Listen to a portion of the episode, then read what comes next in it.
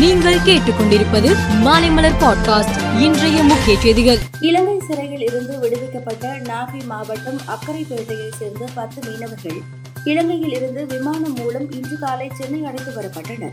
பின்னர் தமிழ்நாடு மீன்வளத்துறை அதிகாரிகள் மீனவர்களை வரவேற்று அரசு ஏற்பாடு செய்திருந்த வாகனத்தில் அவர்களை சொந்த ஊருக்கு அனுப்பி வைத்தனர்.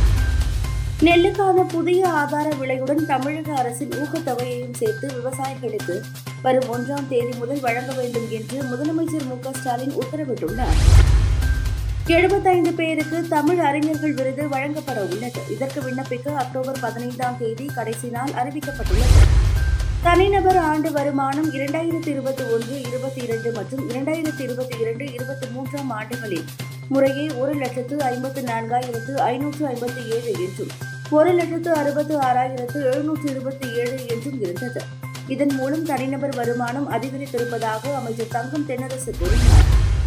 இந்திய பிரதமர் மோடியிடம் டெலிபோனில் பேசிய ரஷ்ய அதிபர் புட்டின் டெல்லியில் நடைபெறும் ஜி டுவெண்டி மாநாட்டில் தன்னால் கலந்து கொள்ள இயலாது என்று கூறியுள்ளார்.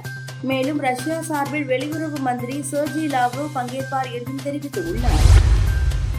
பாரதிய ஜனதா மீண்டும் ஆட்சிக்கு வந்தால் எதேச்சதிகார ஆட்சியை இந்தியா எதிர்கொள்ள நேரிடுவது உறுதி.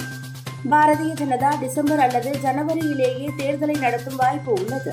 காவி கட்சி ஏற்கனவே சமூகங்களுக்கு இடையேயான பகைமையின் நாடாக மாற்றிவிட்டது. அவர்கள் மீண்டும் ஆட்சிக்கு வந்தால் வெறுப்பு நாடாக மாற்றி விடுவார்கள் என்று மம்தா பானர்ஜி கூறியுள்ளார். அமெரிக்க கூட்டணியின் படையெடுப்பு சதியை முறியடிக்க தயாராக இருங்கள் என்று வடகொரிய அதிபர் கிம் ஜாங் உன் ராணுவத்திற்கு கட்டளையிட்டு உள்ளார். இந்தோனேஷியாவின் பாலி கடல் பகுதியில் இன்று அதிகாலை ஏழு புள்ளி பூஜ்ஜியம் ரிக்டர் அளவில் சக்தி வாய்ந்த நிலநடுக்கம் ஏற்பட்டது. கடலுக்கடியில் ஏற்பட்ட நிலநடுக்கத்தால் சுனாமி எச்சரிக்கை விடுக்கப்படவில்லை. அமெரிக்க கிராண்ட்ஸ்லாம் டென்னிஸ் போட்டி நேற்று தொடங்கியது. பெண்களுக்கான ஒற்றையர் பிரிவில் இகா ஆறுக்கு பூஜ்ஜியம் ஆறுக்கு ஒன்று என நேர் செட் கணக்கில் ஸ்வீடன் வீராங்கனை ரெபகோ பீட்டர்சனை வீழ்த்தினார்.